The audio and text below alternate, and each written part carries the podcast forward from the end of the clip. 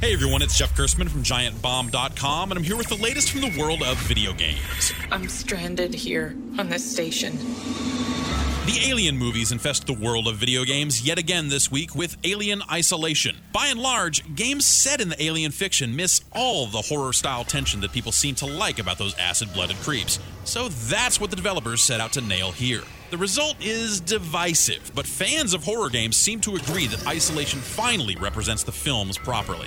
Not that Isolation is based directly on the movies. You play as Ripley's daughter, dispatched to a space station to retrieve some sort of important computer or something. But when you get there, everything's a mess with the remaining humans slowly going feral and turning into looters while one single alien roams around. You should probably stay quiet as you play this stealthy first person shooter. Our reviewer really enjoyed the tension that lone alien creates, and he gave it a 4 out of 5. For more news and reviews from the world of video games, find me at giantbomb.com.